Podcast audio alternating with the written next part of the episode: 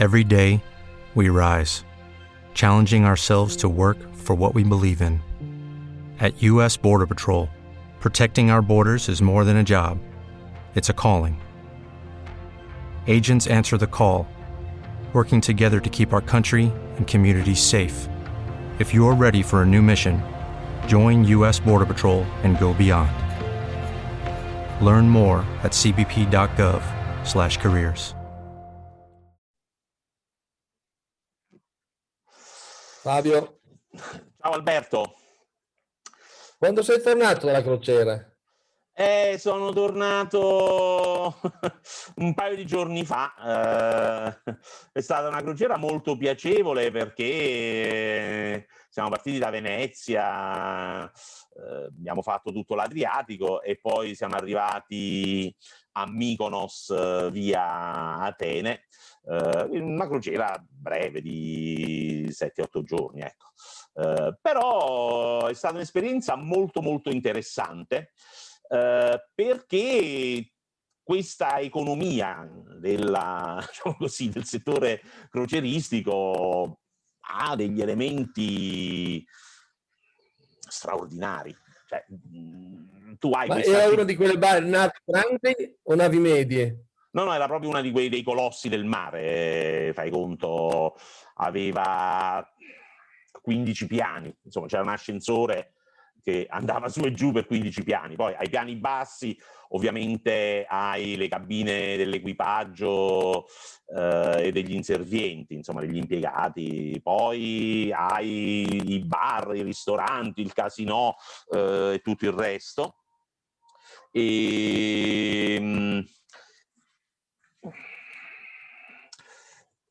tutti gli altri piani sono per gli ospiti, insomma, sono cabine poi anche abbastanza belle perché hanno il bagno singolo, piccolo, però molto molto ben organizzato. Ehm, la nostra aveva il balcone sul mare, c'erano amenità tipo, non so, il campo da tennis, la piscina coperta e la piscina scoperta. Ehm, la sauna, la palestra stupenda che mentre fai allenamento, non so, mentre sei sul, eh, sulla cicletta, sul treadmill, hai una vista a 180 gradi sul mare. eh, poi c'era un teatro enorme, insomma, un cinemateatro con centinaia di posti e le attrezzature proprio, Franca? luci. Scusami? La barca era piena? Eh, non ti so dire, direi tra metà e mm, due terzi. Non, erano, non era pienissimo. Poi, eh, sai, ogni porto la gente saliva e scendeva, quindi mm, non so, abbiamo fatto prima Venezia, poi Ah. Bari, dove sono scesi alcuni, saliti altri, lo stesso ad Atene, e, mm, quindi un po' difficile. Però, mm, ecco, se devo giudicare dalla eh, dall'utilizzo so, dei ristoranti, delle piscine, eccetera, eccetera, mi sembrava ecco, tra metà e due terzi. E considera che cioè, proprio gestire questa città galleggiante è un'operazione pazzesca, cioè solo i pasti, cioè sono 10.000 pasti al giorno. senza considerare la colazione che, che pure quella insomma, Ah. comporta un minimo di impegno. E, e, eh, quindi la gestione I logistica... passeggeri erano italiani, i passeggeri erano... Mm, buona parte italiani, però poi c'erano anche, non so, spagnoli, boh, svizzeri, fai conto. Eh, in generale tutti gli annunci venivano fatti in quattro lingue, eh, italiano, inglese, francese tedesco, e spagnolo anche. Quindi, eh, direi che mm, diciamo prevalen- prevalentemente ospiti italiani, ma in generale mm, ospiti un po' da tutto il mondo. E, no, l'altra cosa che, che è piuttosto eh, interessante di questi tempi è stata la gestione del rischio contagio, perché se su una cro- nave da crociera si sviluppa un focolaio, tutto il settore eh, va in crisi, cioè le crociere diventano praticamente un settore defunto. Quindi sono stati... Tu avevi il Green Pass? Io sono vaccinato, in teoria avrei, dovrei avere il Green Pass, ovviamente quando vai su tutti questi eh, siti, lo SPID, eh, il Ministero, quello e quell'altro, a me il Green Pass ormai è passato più di un mese, sì, insomma quasi un mese, e non mi è arrivato nulla. Quindi sono andato con il certificato di vaccinazione eseguito, però ci hanno fatto... Ci hanno... Cartaceo, cartaceo. Cartaceo, sì, cartaceo, ma eh, i bambini che non erano vaccinati, ovviamente, hanno dovuto fare il tampone 48 ore prima di imbarcarsi. Poi gli è stato ripetuto all'imbarco, poi gli è stato ripetuto mh, a 48 ore dallo sbarco e mh, praticamente ogni giorno, per più di una volta al giorno, veniva misurata la temperatura a tutti quanti.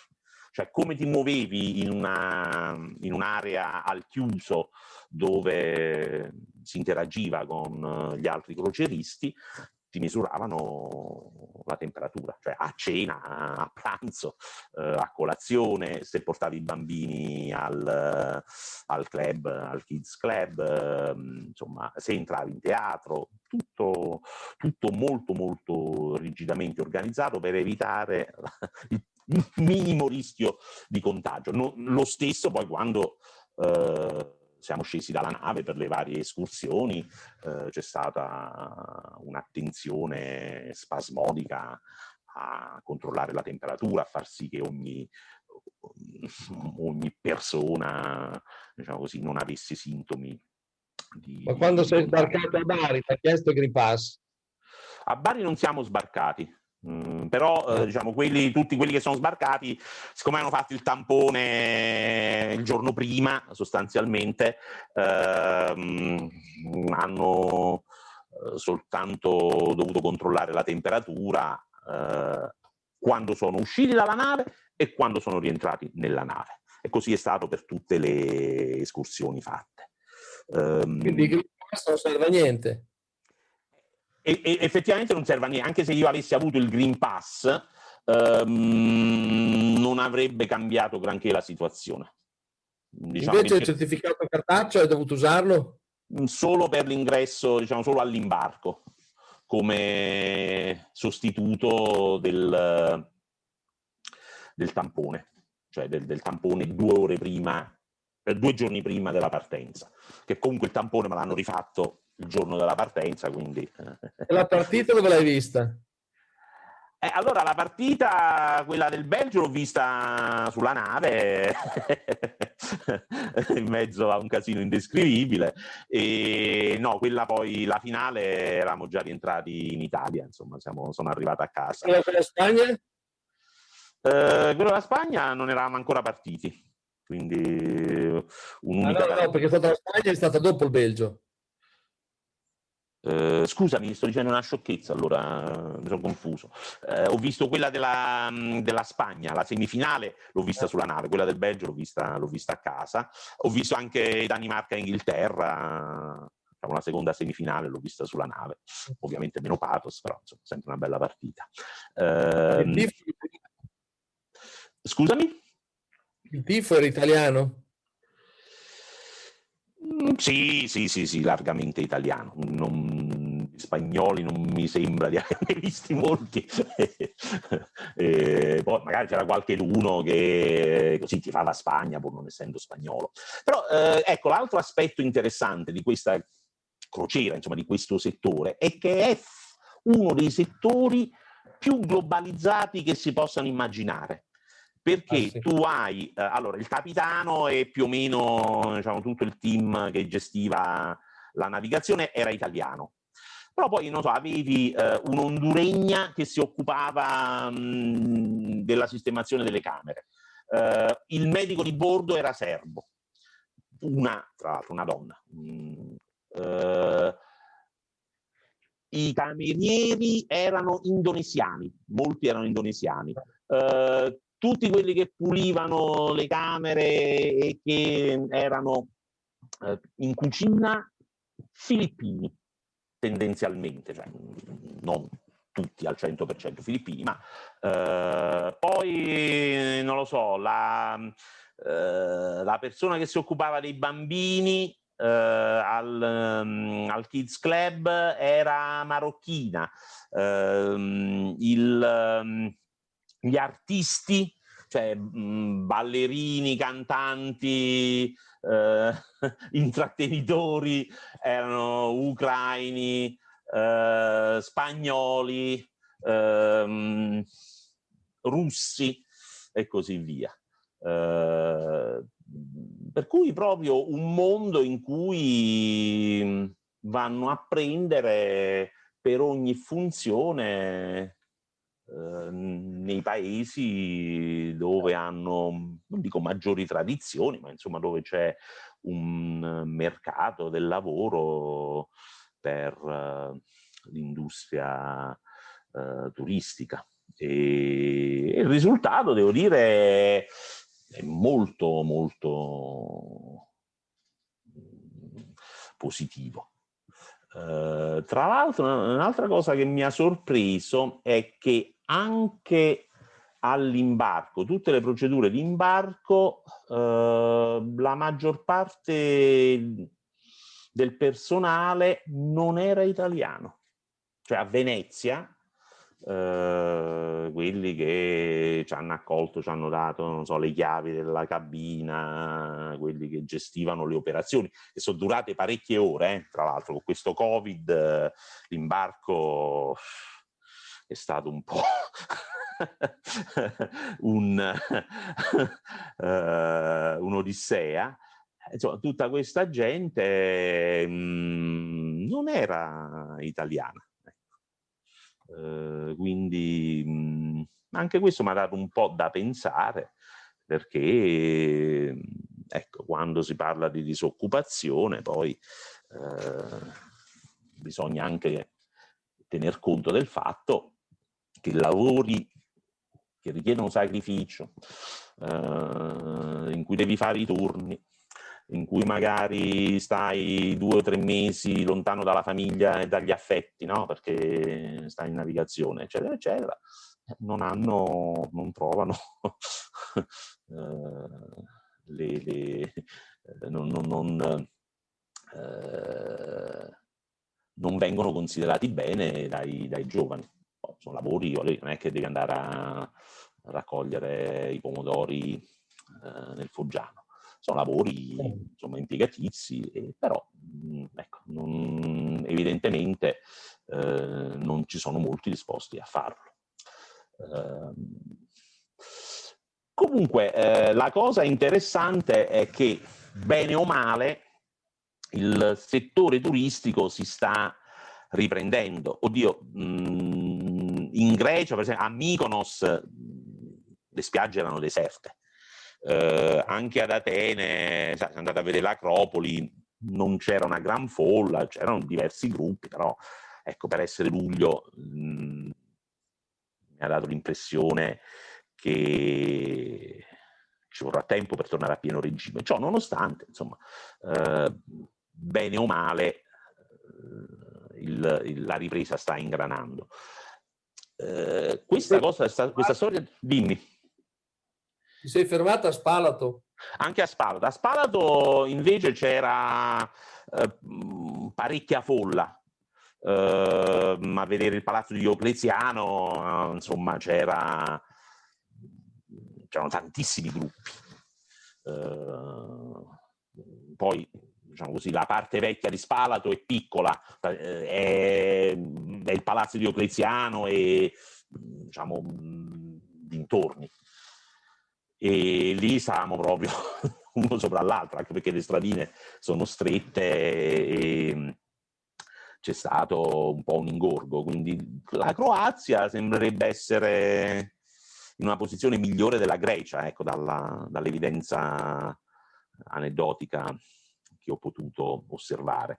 Um, no, la cosa che invece mi, mi dà da pensare è che questo Green Pass ancora non funziona. Cioè, doveva entrare in vigore in tutta l'Unione Europea il primo luglio, in effetti non sembra che ci sia veramente un'intesa. Uh, c'è il discorso che in Italia il Green Pass lo danno anche a chi ha fatto la prima, la prima vaccinazione, mentre negli altri paesi uh, viene concesso solo a chi ha fatto tutte e due. E... Ed è un peccato perché se ci fosse questo Green Pass, eh, sicuramente il turismo potrebbe essere eh, certo. risollevato molto più facilmente, molto più rapidamente eh, anche in Italia, insomma, anche il turismo interno. Eh, ma del resto il tuo non ha funzionato perché se non ti ha mandato i, i record di vaccinazione online sul, sull'application, sull'app. Ciò dico, eh, questo è un grave difetto eh, perché ehm, al Green Pass sono affidate eh, le speranze di una ripresa rapida in un settore chiave dell'economia italiana. Eh, quindi io, se fossi uno dei ministri responsabili, eh, mi preoccuperei. Mm. E anche le, le, varie associazioni alberghiere, i vari enti preposti al settore turistico eh, dovrebbero premere. Ormai ci siamo, cioè, eh, siamo entrati nel vivo della stagione. Eh, quando lo vogliono implementare il Green Pass a ottobre.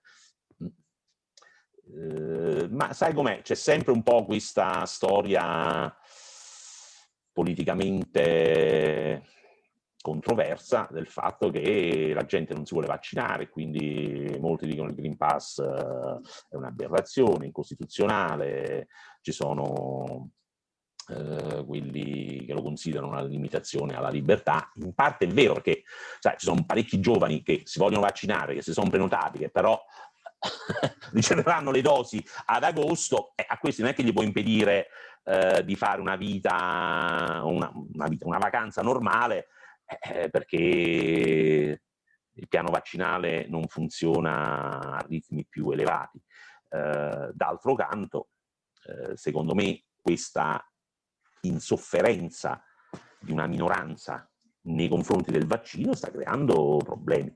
Io non so come la pensi tu, però dal mio punto di vista, eh, eh, diciamo, restringere un po' eh, le libertà di chi non si vuole vaccinare, le libertà, le, eh, la libertà di infettare, che poi è quello di cui stiamo parlando, a chi non si vuole vaccinare, eh, non la vedo come eh, un'ipotesi sballata. Cioè, eh, stiamo facendo... No, io trovo che sia incredibile. Trovo che sia incredibile. Uh, ovviamente, cioè uno che rifiuta il vaccino e pretende di andare, di andare al cinema, eh, io nel cinema pieno, perché poi i cinema non è che possono avere eh, i cinema, le discoteche, quello che sia, i ristoranti, non è che possono funzionare a metà della capacità perché la gente ha le paturnie in testa. Eh, io voglio andare al cinema e se il cinema è pieno, eh, chi non si è vaccinato non vede il film, se lo vede a casa su Netflix. Non mi sembra che questo uh, uh, distrugga le libertà costituzionali come dice Alberto, scusami. Sono molto sorpreso da molto sorpreso da queste alte percentuali di persone che non si vogliono vaccinare. Anche Biden in America ha, manca- ha mancato completamente le previsioni, aveva detto 70% a 4 luglio, poi manco ci è arrivato, non riescono più a trovare vaccinandi. Ma in paesi asiatici poi la situazione è ancora peggio. Siamo sotto il 50%, Hong Kong avrà vaccinato il 20%, io non capisco. Qui appena la gente non sente più il pericolo. No, ma tra l'altro in America hanno dato la birra, i biglietti, di, insomma, hanno dato dei vari incentivi per chi si vaccinava e neanche quello ha, ha indotto un'accelerazione. Anche Hong Kong, sotto questo aspetto, anche Hong Kong davano, sorteggiavano degli appartamenti. Uno ogni tanto un appartamento, un bel, un bel regalo. Ma sotto questo aspetto gli inglesi sono stati il popolo più, più diciamo, civile, nonostante tutte le gli israeliani. civiltà, se... anche gli israeliani. Sì, sì, sì.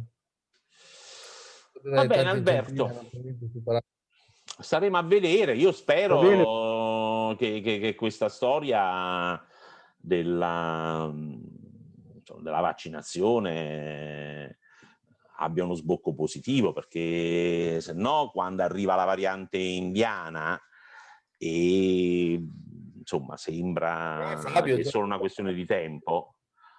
Eh, già oggi sentivo al telegiornale le zone gialle, alcune regioni devono andare in zona gialla. Ma perché devono andare in zona gialla? Cioè, se uno non si vuole vaccinare, io perché devo stare chiuso in casa, non posso, ho il coprifuoco e tutto il resto? La zona gialla la facessero quelli che non si vogliono vaccinare. Eh, o la zona rossa. Le limitazioni hanno la libertà di, di, eh, hanno la libertà di scelta, però non possono avere pure la libertà di, cioè la libertà, non, devono avere la possibilità di imporre a me che sono vaccinato di dover andare a casa alle 11 di sera a luglio e a agosto. Eh, sta storia della libertà eh, evocata a cavolo eh, mi sembra proprio fuori luogo. D'accordo. Mm. Va bene Fabione, un abbraccio. Un abbraccio anche a te Alberto. Ricordiamo ai nostri amici di mettere un like se vi è piaciuto eh, quello che abbiamo detto e commentare come sempre e quelli che magari sono nuovi che hanno scoperto da poco il canale se si abbonano riceveranno le notizie e l'avvertimento quando postiamo un nuovo video. Un abbraccio a tutti. Ciao Hello, it is Ryan, and I was on a flight the other day playing one of my favorite social spin slot games on chumbacasino.com. I looked over the person sitting next to me, and you know what they were doing? They were also playing Chumba Casino. Coincidence? I think not. Everybody's loving having fun with it. Chumba Casino is home to hundreds of casino style games that you can play for free anytime, anywhere, even at 30,000 feet. So sign up now at chumbacasino.com to claim your free welcome bonus. That's chumbacasino.com and live the Chumba life. No purchase necessary. DTW, void, were prohibited by law. See terms and conditions 18 plus. It is Ryan here, and I have a question for you. What do you do when you win? Like, are you a fist pumper?